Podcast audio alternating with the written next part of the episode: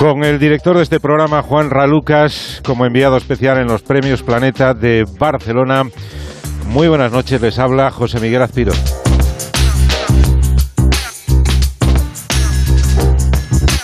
Brújula de la economía, eh, segunda hora del programa, pero antes para situarnos en el mapa informativo de este viernes 15 eh, de octubre, fijamos nuestros cuatro puntos cardinales. El primero en Cataluña, con esta última hora que confirma que Esquerra Republicana ha decidido pagar parte de la fianza de buena parte de los encausados, de los procesados que formaron parte del Gobierno entre 2016 y 2017, procesados por el Tribunal de Cuentas. Fianza de 5,4 millones. Esquerra pone más o menos la mitad. Onda Cero Barcelona, Gabriel Figueredo. Esta tarde Esquerra Republicana ha pagado dos de los 5,4 millones de euros que exigía el Tribunal de Cuentas como fianza. Cubren así a todos los miembros del Gobierno de Carles Puigdemont afectados por su presunta responsabilidad económica en la acción exterior irregular de la Generalitat entre 2016 y 2017. Quedan fuera los miembros del Gobierno de Artur Mas implicados en esta causa, ya que Esquerra entonces no estaba en el poder. Segundo punto cardinal de esta noche, mirando una vez más a La Palma, donde ha vuelto a registrarse hoy un fuerte seísmo de 4,5 grados. Lo peor de todo es que desde el Pevolca avisan que va a haber más. Redacción en Canarias, Óscar Martín. La colada norte del volcán de Cumbre Vieja avanza en dirección al Océano Atlántico, arrasando Platanera y una vez superada por el sur la montaña de la laguna, los llanos de Aridane. El espesor de la lava en su frente es de unos 7 metros de altura y los efectos del volcán superan ya las 700 hectáreas afectadas. El total de evacuados se mantiene en 7.000 personas, pero sin más evacuaciones previstas de momento. De vuelta a la península, ya está en marcha el 40 Congreso del PSOE. Ha empezado esta tarde en Valencia, con el objetivo de preparar al partido de cara a las citas electorales que están por venir a partir del año que viene. Remodelado el gobierno, Pedro Sánchez busca un PSOE a imagen y semejanza de sus necesidades. Enviado especial Ignacio Jarillo. Comienza en Valencia el 40 Congreso del PSOE bajo el superliderazgo de Pedro Sánchez que apuesta por una nueva ejecutiva más joven, no da importancia a la subida del PP en las encuestas y sí al acuerdo de presupuestos. Un Congreso que busca la armonía entre los varones socialistas para evitar luchas por la financiación autonómica y despide seguramente a la ex vicepresidenta Carmen Calvo, hasta ahora en la dirección del partido. Y se lo decía hace un momento, esta noche se entregan los premios Planeta, tenemos gala literaria y no es una edición cualquiera, por un lado, porque cumplen ya 70 años, por otro, porque es la primera entrega que se realiza dentro de este nuevo clima de normalidad que nos han traído las vacunas contra el COVID. Enviado especial, Francisco Paniagua. Diez novelas finalistas en la mesa de deliberación del jurado del Premio Planeta de las 654 originales que se presentaron al premio, siete de ellas bajo seudónimo, de manera que no conocemos a sus autores. Una cena literaria que presiden los Reyes apoyando de este modo al sector editorial, al libro y a la cultura aquí en Barcelona. En Onda Cero, La Brújula, José Miguel Azpiroz. Y a esta hora la brújula de la economía, repaso a los asuntos económicos del día, hoy con la ayuda de Andrés eh, Rodríguez. Andrés, buenas, noches. Bienvenido. También está con nosotros eh, Juan Ramón Rayo. ¿Qué tal, Juan Ramón? ¿Qué tal? ¿Cómo estamos? Buenas noches. Buenas noches a los dos. En un momento entramos en materia. Feria del bebé en el corte inglés. 15% de regalo en marcas de puricultura, carrocería y en textil hogar bebé. Con la mejor financiación de hasta seis meses y sin intereses podrás asistir a nuestras charlas y participar en el sorteo. Ven y descubre la Feria del Bebé en el Corte Inglés. Solo hasta el 21 de octubre. Si crees que él, ella, ella no es solo un error gramatical, por fin hay debate. Nace un periódico independiente, profesional, en abierto, respetuoso y con valores. Ya era hora. Eldebate.com. La actualidad desde los principios. En el teléfono de la esperanza llevamos 50 años al lado de quienes pasan por momentos difíciles. Si lo necesitas, llama al 717-003-717 y te ayudaremos a recuperar la confianza en ti mismo. Recuerda 717-003-717. Con la colaboración de Atrasmedia. Salupet, la primera plataforma de España de videoconsulta veterinaria. Consultas, valoración de enfermedades, recomendaciones, sin desplazamiento ni esperas, cuando lo necesite. Tenga línea directa con un veterinario desde solo 5 euros al mes y el primer mes gratis. Mundimed.es, la telemedicina del siglo XXI, también para nuestros mejores amigos.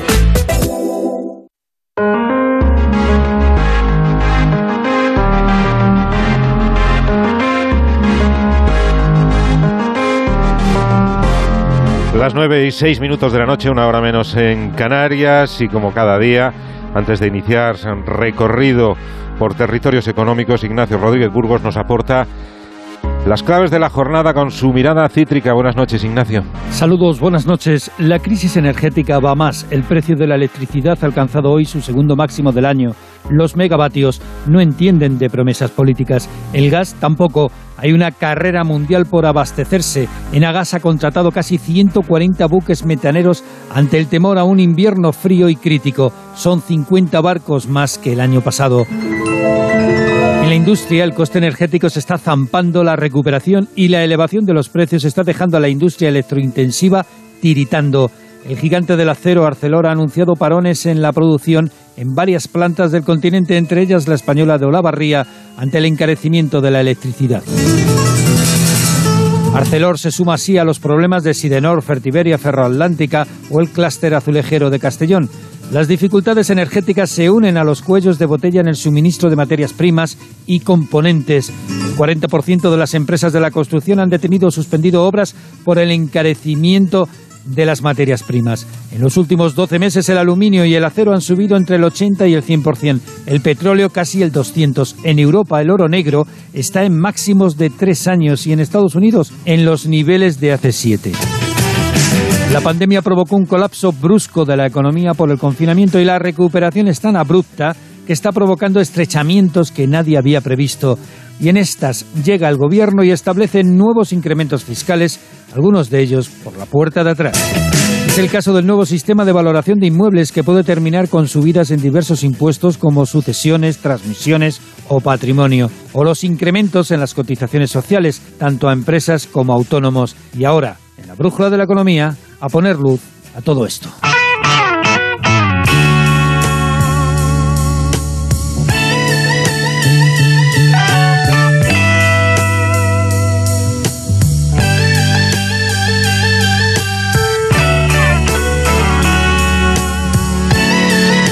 Ignacio Rodríguez Burros nos situaba la electricidad, la factura de la luz como uno de los temas fundamentales del día en clave económica. Y es que ya estamos a mediados de octubre y no terminamos de ver que a finales de mes el precio de la luz vaya a estar a niveles de 2018 como prometió Pedro Sánchez para final de año. Es cierto que mañana baja hasta los 226 euros el megavatio hora, lejos de los 288, por ejemplo, del 7 de octubre, que fue el peor día de este mes. Pero, como verán, en ambos casos nos movemos por encima de los 200 euros, lo que viene siendo toda una barbaridad. Les recordamos que el año pasado, por estas fechas, apenas Rondábamos los 43 euros. Jessica de Jesús, buenas noches. Buenas noches. La luz sigue imparable. Mañana será el sábado más caro de la historia. A pesar de que el precio medio caerá un 2,1% respecto a hoy, pagaremos en nuestra factura a 226,93 euros el megavatio hora. Una escalada de precios que está obligando a muchas industrias a parar su actividad. La última ArcelorMittal, que se suma a los paros en Sidenor y Fertiberia.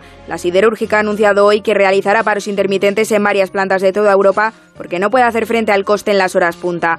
En España afecta a las plantas guipuzcoanas de Olarra y Vergara, que suman 510 trabajadores, pero el gobierno mantiene que lo tiene todo estudiado. El presidente Pedro Sánchez anoche en la sexta volvió a reafirmar su compromiso. Lo mantengo. El compromiso del gobierno de España, lo tenemos estudiado, es que cuando termine el año, el promedio de la factura de la luz que cualquier ciudadano que nos esté viendo haya pagado en 2018 va a ser semejante, lógicamente descontada la inflación, a lo que paguemos en 2021. Y, y, lo vamos a cumplir mm, con las medidas que hemos tomado, pero también otras medidas que podamos tomar ante eh, la eventual desviación de este compromiso. Las eléctricas ven viable la solución que ha planteado el Ejecutivo solo si toma otras medidas en consonancia con la Unión Europea. Y confían en que la factura vuelva a niveles de 2018 al terminar el año, pero aseguran que el futuro será incierto y la bajada podría tardar un poco más. José Bogas, el consejero delegado de Endesa, esta mañana en Espejo Público de Antena 3. Yo creo que la propia ministra Rivera ha dicho que no sabemos la intensidad ni la duración, pero si nos fijáramos en los mercados de futuros, lo que nos está diciendo es que para la primavera que viene habrá una reducción sustancial de, eh, de este precio por la caída del precio del gas. La tendencia alcista se frenará en cinco meses según Bogas. Sube la luz y sube el gas y a pesar del decreto aprobado por el Ejecutivo, si el crudo sigue marcando récords, a la electricidad le espera un invierno impreciso. Pues eh, Andrés, Juan Ramón, parece que hay cierto consenso en que en el primer trimestre del año que viene veremos eh, posiblemente bajar el precio de la factura eléctrica, pero os pregunto, eh, ¿a qué tanta insistencia de Pedro Sánchez en que va a cumplir su promesa de que a final de año la factura media será similar a la de 2018? ¿Se puede cumplir esa promesa, Andrés? Bueno, en mi opinión se puede cumplir si él decide corregir con, impuestos o otras medidas correctoras que el gobierno siempre puede aplicar eh, el, resultado en el que esté el gasto medio anual del, del consumidor.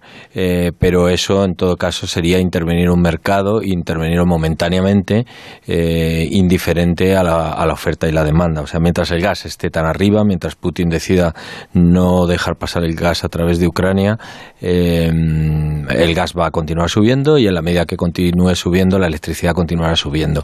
Y a mí me gusta poner el foco en la presión política que supone eso para Europa. Yo no creo que sea una cuestión únicamente de oferta y demanda, sino de una estrategia de los países generadores de gas, sobre todo de, de Rusia, de presionar en el invierno europeo. Por eso eh, Pepe Bogas o José Bogas dice que hablando del mercado de futuros, pues en primavera, cuando se consuma menos gas, es decir, que cuando Europa no necesite tanto gas, pues la electricidad bajará. Es lógico, claro. Es lógico. Juan Ramón.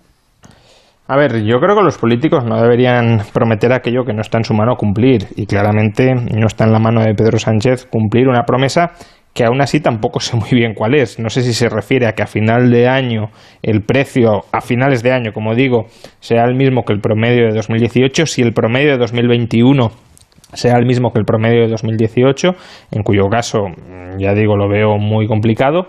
Eh, pero en cualquier caso, sea uno sea el otro, no deberíamos o no deberían prometer aquello que no pueden cumplir y Pedro Sánchez no controla el precio del gas. Y precisamente porque no lo controla, aunque tome medidas bien o mal orientadas, algunas medianamente bien orientadas, otras muy mal orientadas, pero tome medidas para bajar el precio del, de la electricidad, eh, no, no, no, no tiene por qué lograrlo. Comentabais antes que, que bueno, que mañana va a bajar un poco, sí, pero es que Vamos a ver, el precio de la tarifa regulada.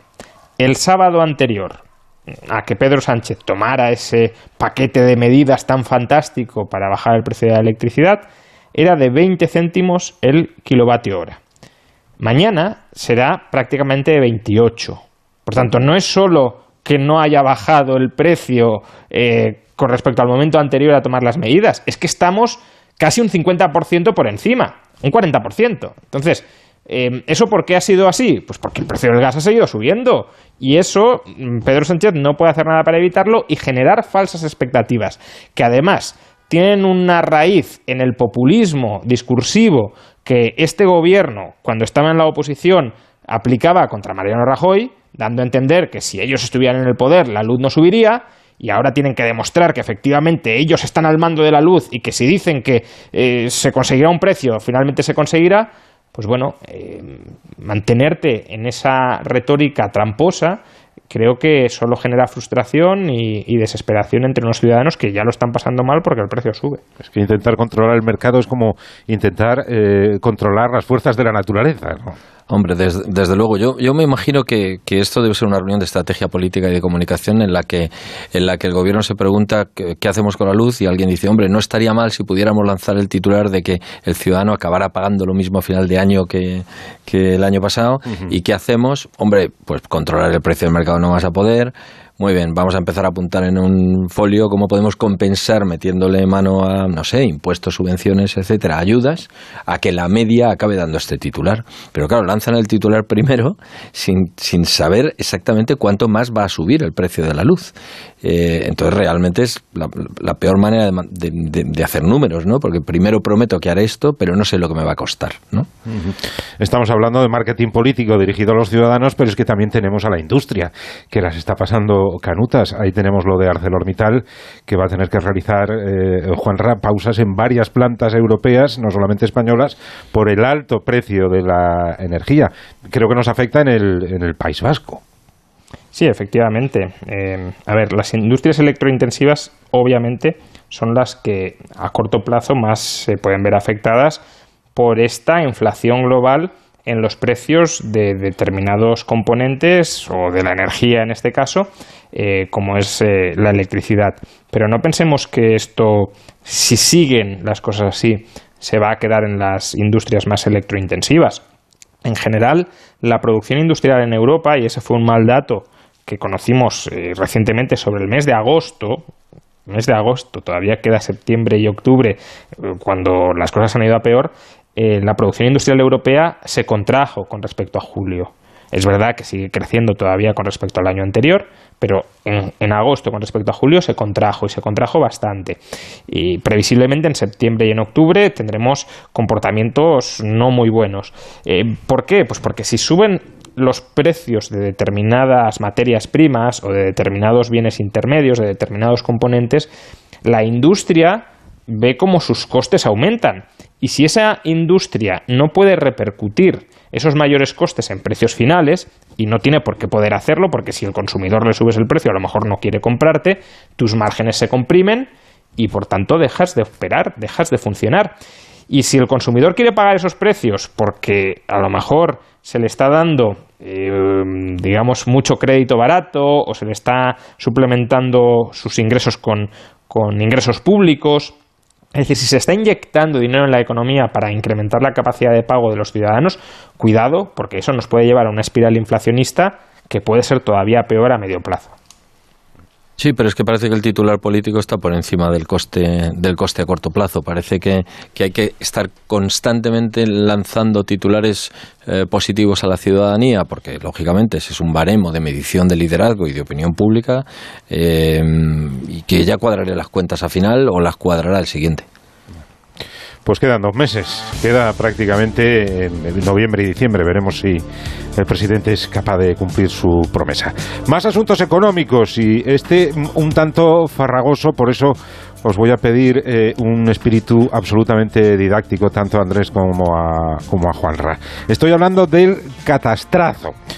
Como todo el mundo sabe, existe lo que se llama el valor catastral, un dato fundamental, porque según ese valor pagamos más o menos impuestos por nuestra vivienda. También es un dato vital si queremos comprar o vender un inmueble. ¿Qué ocurre ahora? Pues que hay una disparidad a la hora de determinar el valor catastral de una vivienda que puede diferir de una comunidad autónoma a otra.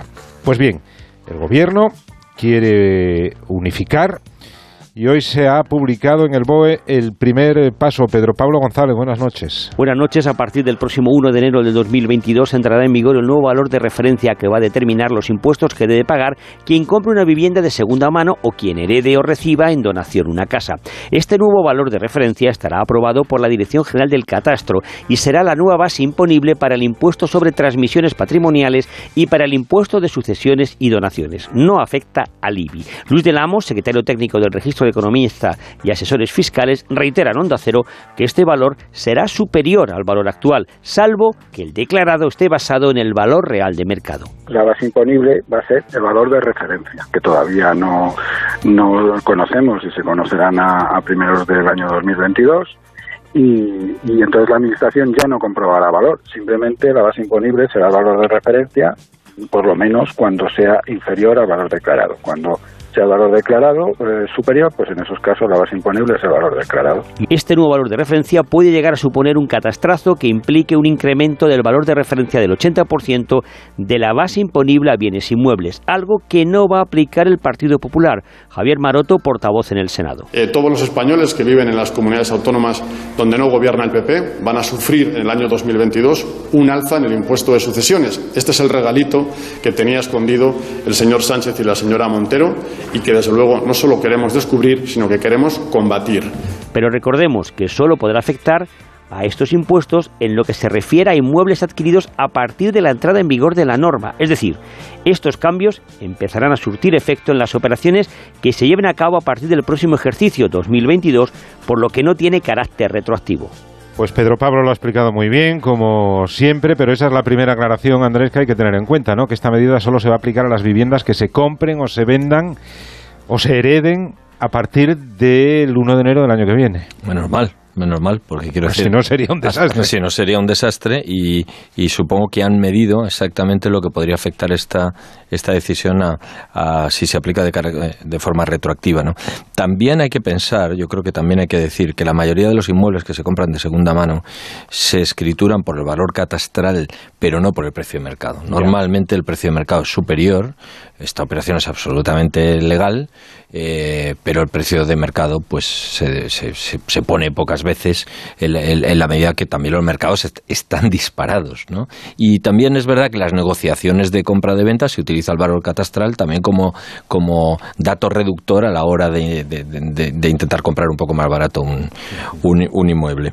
Pero en todo caso, al final estamos, eh, pues eso, con un impuesto que dice en las comunidades donde no gobierna nuestro partido les van a aplicar esto, si usted nos vota lo, lo quitaremos. ¿no? Y, y, y no estoy seguro que al ciudadano medio que va a comprar una casa normalmente de segunda mano, porque a lo mejor tiene menos poder adquisitivo que para comprar la nueva, este sea un valor diferenciador a la hora de comprarla o no, sino más bien que se pueda permitir comprar la casa. ¿no?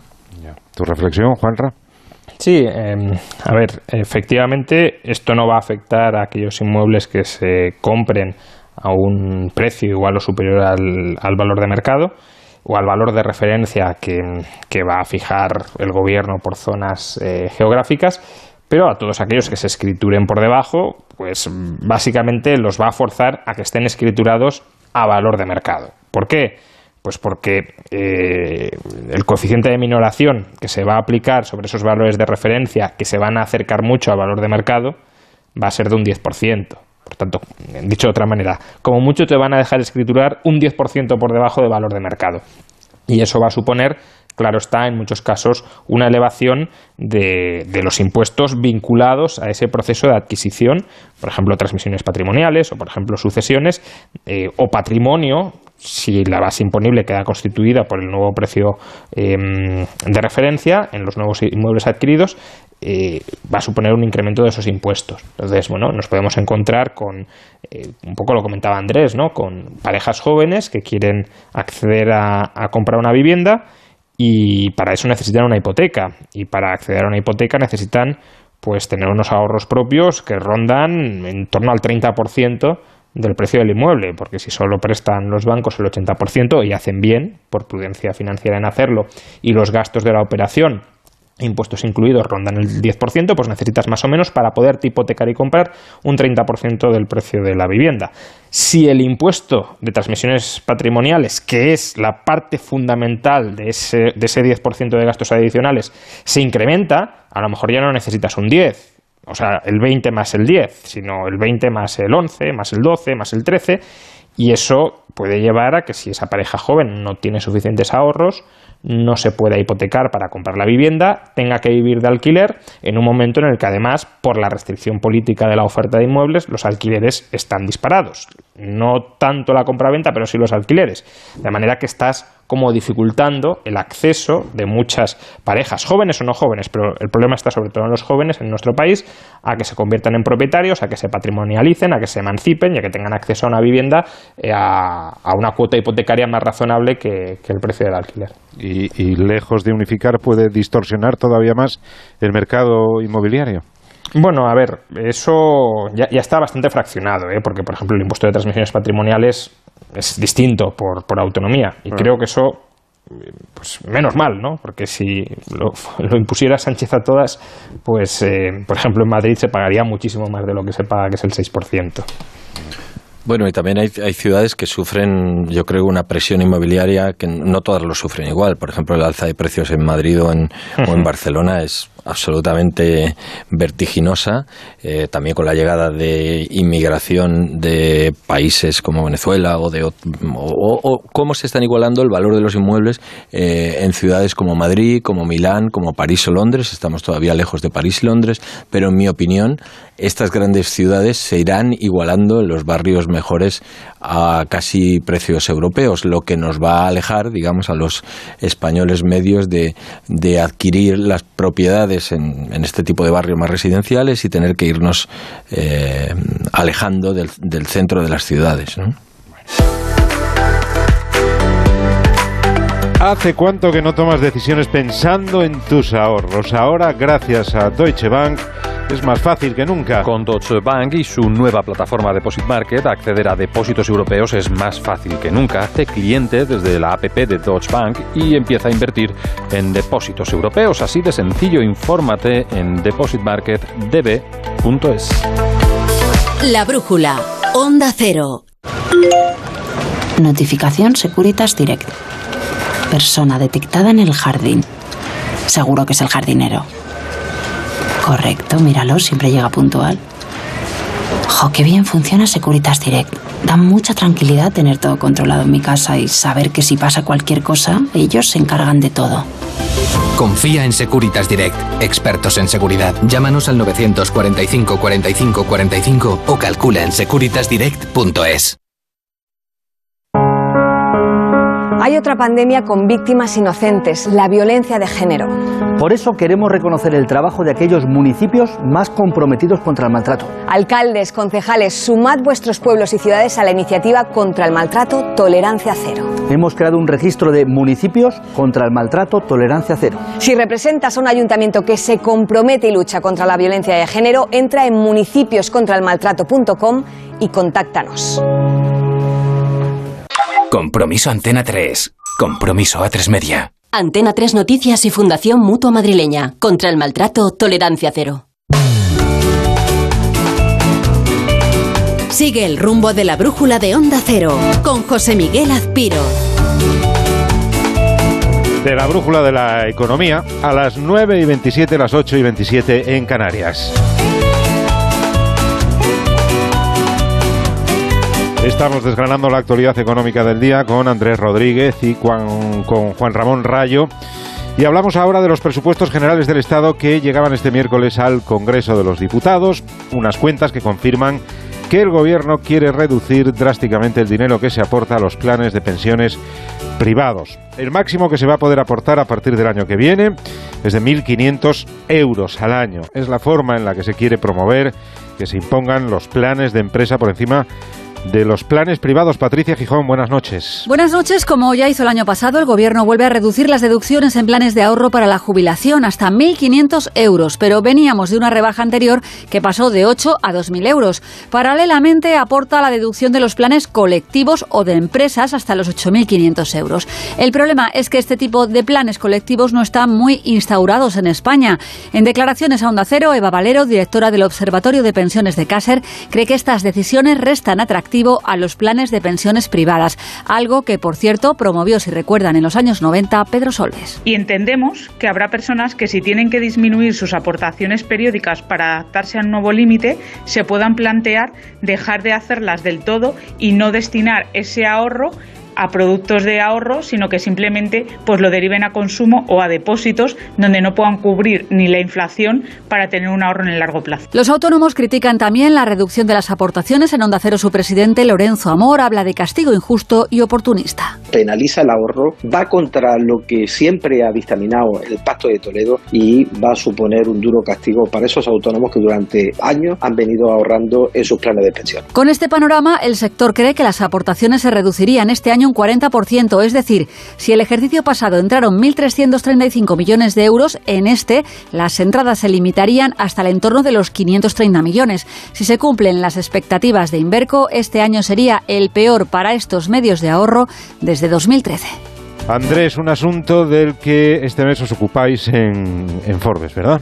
Sí, la verdad que hablamos de esto. Yo creo que, que, vamos a una tendencia de cómo se están regulando las pensiones en los, en los países anglosajones. Muchas empresas incluyen un, un ingreso a las pensiones, lo que llamamos las pensiones colectivas, dentro del salario de los trabajadores eh, y forma parte, bueno, o, o, como en el caso de Estados Unidos, del seguro médico, de los, eh, de los incentivos que la empresa le ofrece a un trabajador cuando lo contrata, cuando lo ficha o cuando va progresando de, dentro de su empresa. Y yo creo que lo que el gobierno gobierno pretende es homologar este sistema, hacerlo más popular y hacer de esta manera que las empresas eh, gasten más y que los y que el ahorro eh, particular en, en, pensiones pues pues sea menor. Realmente estamos hablando de 1.500 euros para reducir en el, en el IRPF anual, que es poquísimo. Ya. Juan Ray, ¿qué hacen ahora las personas que tienen un plan privado de pensiones? ¿Siguen, siguen aportando como hasta ahora o dejan de hacerlo? Bueno, probablemente muchas dejen de hacerlo y simplemente lo que hagan sea mantener las aportaciones que ya habían efectuado hasta la fecha, dado que en principio no se las puede rescatar. Es como una especie de ahorro cautivo que, tienes ahí y que, bueno, pues si el fondo es bueno y va dando rentabilidad, pues se seguirá capitalizando con la reinversión de, del rendimiento del fondo, pero ya digo, no, muy probablemente no haya muchas aportaciones nuevas por esta reducción de la bonificación fiscal. Que, a ver, eh, la bonificación fiscal es verdad que no estaba bien diseñada, es verdad que no, no, no cumplía con su objetivo. Eh, la IREF, de hecho, recomendó revisarla, pero una cosa es revisarla y otra es cargártela que es lo que ha hecho el gobierno. Básicamente, esto no funciona, pues fuera. En lugar de decir, esto no funciona, vamos a ver cómo estructuramos por otra vía los beneficios, las bonificaciones fiscales al ahorro para seguir potenciando el ahorro. Porque esto de decir, no, quiero que pasen a planes de empresa en lugar de a planes de pensiones. Bueno, ya, pero ¿qué incentivo das para que eso sea así? Lo que haces es quitar incentivos a los planes de pensiones, pero no das incentivos para los planes de empresa. Con lo cual, como hemos escuchado, puede ser que mucha gente o deje de ahorrar o lo deje en el banco y eso, en un momento, vamos, en un momento, en un contexto eh, a lo largo de las próximas décadas en las que el sistema público de pensiones se va a enfrentar a problemas muy serios que van a llevar a que mm, las pensiones no, no garanticen tanta suficiencia financiera como garantizan hoy, pues estar desincentivando además el ahorro de los ciudadanos para poder complementarlo con esa situación futura más deficitaria, más eh, débil del sistema público de pensiones, pues ya me parece estafar doblemente a los ciudadanos, no decirles la verdad de lo que sucede en las pensiones públicas e invitarles a que dejen de ahorrar. Ya. Lorenzo Amor dice que la medida penaliza especialmente el ahorro, sobre todo, sobre todo para los autónomos. Sí, desde luego, pero estaba escuchando lo que decía Juan Ramón. Es muy probable que en próximos años o en próximos presupuestos empiece a haber incentivos para las empresas para que las empresas, en la medida que den eh, eh, planes de pensiones a sus trabajadores o ayuden al plan de pensiones a los trabajadores, pues puedan deducir determinados impuestos en, en algunas situaciones. Yo creo que vamos a un modelo anglosajón eh, imparable. Ya, ya. Es que hace bueno, años... vere, veremos si llegan, ¿eh? Ojalá, ojalá lleguen, pero, pero con el déficit público que tenemos y con la aversión que tiene este gobierno al, al ahorro, y no lo digo por el ministro Escribá, que sí que es muy partidario de los planes de empresa, pero en general tenemos un gobierno eh, donde está Podemos y Podemos apuesta clarísimamente por pensiones públicas y nada más, no por pensiones públicas complementadas con privadas, sino monopolio de pensiones públicas. Yo creo que ese puede ser los planes del ministro Escriba, pero como tantas otras cosas que se pueden planificar con cierto criterio, la política se termina imponiendo y en este caso la política es no dar ningún tipo de beneficio fiscal al ahorro privado. Es que hasta hace, yo recuerdo, no era hace muchos años, llamamientos desde el gobierno, de, de, de hecho gobiernos de izquierdas, a que se hicieran eh, planes privados de pensiones. ¿no? Sí, pero gobiernos del PSOE. Solamente del PSOE, PSOE, solamente del PSOE. Era el ministro Solves. Claro. Bueno, pues eh, más asuntos. Por ejemplo, el que leemos hoy en El Mundo. La triple crisis de costes anticipa nuevas subidas en la cesta de la compra. Por la subida de materias primas, por el transporte y energía que preocupa a fabricantes y distribuidores. Caridad García, buenas noches. Buenas noches. El precio del petróleo se ha disparado en los últimos meses, pero también lo han hecho otras materias primas. El acero, por ejemplo, se ha encarecido un 105%, un 80% el aluminio, 77% el cobre o un 50% la madera. Se disparan los precios y se retrasan las entregas por la crisis de desabastecimiento mundial. El sector de la construcción lo sufre especialmente. Las obras se han encarecido un 22% y una de cada cuatro empresas se ha visto obligada a paralizar o cancelar sus trabajos, en muchos casos bajo penalización del promotor. Este es el escenario al que se enfrenta un sector que, como hoy recordaba el presidente de la patronal, Pedro Fernández Alén, va a ser clave en el plan de transformación que se quiere desarrollar con los fondos europeos. La economía verde se hace con plantas fotovoltaicas que ejecutan empresas constructoras, la economía circular se hace a través de plantas de reciclaje que hacen empresas constructoras y directamente al sector de la construcción llegarán alrededor de 35.000 millones de euros y 7 de cada 10 pasarán por el sector de la construcción de una manera indirecta. Impacto en el ámbito público por esos proyectos que pueden peligrar, pero también impacto, advierte Fernández Alén, a pequeña escala en el sector privado. Puede hacer que, aunque parezca mentira, el pedir una subvención en un momento dado, solicitar una subvención con un presupuesto, cuando haya que ejecutar ese presupuesto de rehabilitación o regeneración urbana, el presupuesto se haya disparado en relación a lo que se haya solicitado. Y aquí afecte directamente no solo a las empresas, sino a las propias familias. El sector pide sensibilidad a las administraciones y al Gobierno central concretamente que tome las medidas necesarias para dar viabilidad a los proyectos en marcha. Puertos colapsados en el Reino Unido, también en Estados Unidos, problemas de abastecimiento en diferentes eh, latitudes del mundo. ¿Estamos, Andrés, ante la tormenta perfecta?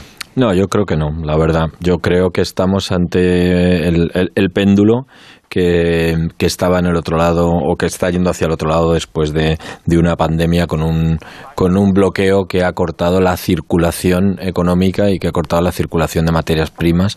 Y, y es probable que estemos también en un mercado muy especulativo de gente que quiere recuperar el dinero que no ganó durante ese año y medio, pero pienso que el mercado volverá a regularse. Eh, lo que no sabemos es cuánto tardará y mientras tendremos desde luego, desde luego que pagarlo.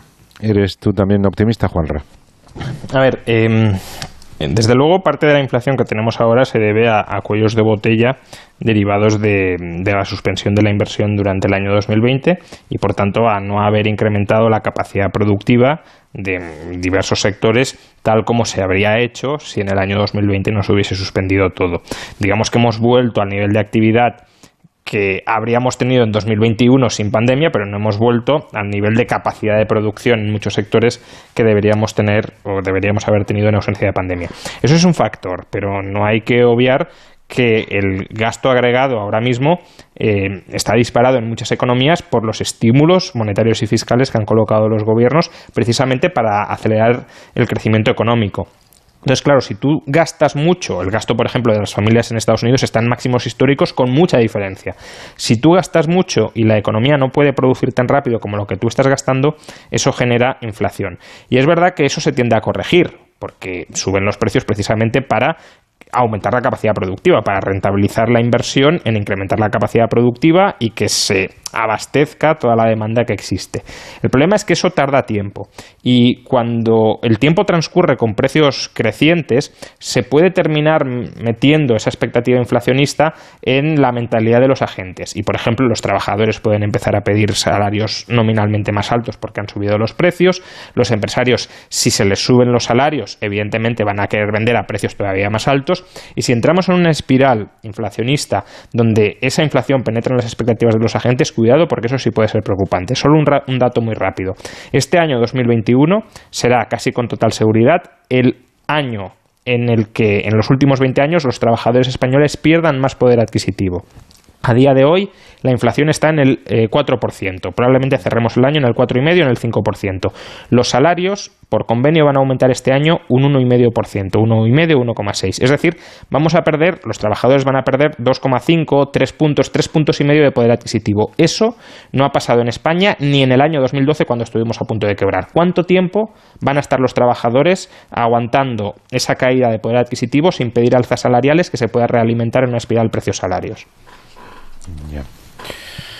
Bueno, la Confederación Nacional de la Construcción ha alertado ya de que, no existe ningún indicio de que el encarecimiento de las materias primas esté parando y la preocupación del sector va en, en aumento. De hecho, ya el 40% de las constructoras ha cancelado obras por el alza de los materiales. O sea que eh, Dios te oiga, querido Andrés, porque mm, el panorama no pinta tan optimista como tú lo ves. No, no, no, no es, o sea, no es que mi, mi sentimiento sea optimista, pero mi sentimiento al menos no es pesimista. Es decir, yo no creo que estemos en, en la tormenta perfecta ni creo que sea algo que no sea reversible. Creo que es más bien una consecuencia de un bloqueo económico de 18 meses de pandemia y que hay agentes interesados en, en, consolidar las alzas, esto está claro, y frenar que el mercado lo vuelva a regular, pero pienso que lo volverá a regular. Confiemos en que sea así. Hemos llegado a las 9 y 40 minutos de la noche, una hora menos en Canarias. Hasta aquí llega la brújula económica de este viernes, 15 de octubre. Solo me queda dar las gracias a Andrés Rodríguez, querido. Un gusto, buen fin de semana. Lo mismo para ti, Juan Ra, Juan Ramón Rayo, gracias por estar con nosotros esta noche. Un abrazo muy fuerte. Un abrazo, buen fin de semana. Nosotros hacemos una pausa y enseguida nos vamos a Barcelona para ver cómo va la gala literaria de los Premios Planeta. En Onda Cero, La Brújula, José Miguel Azpiroz.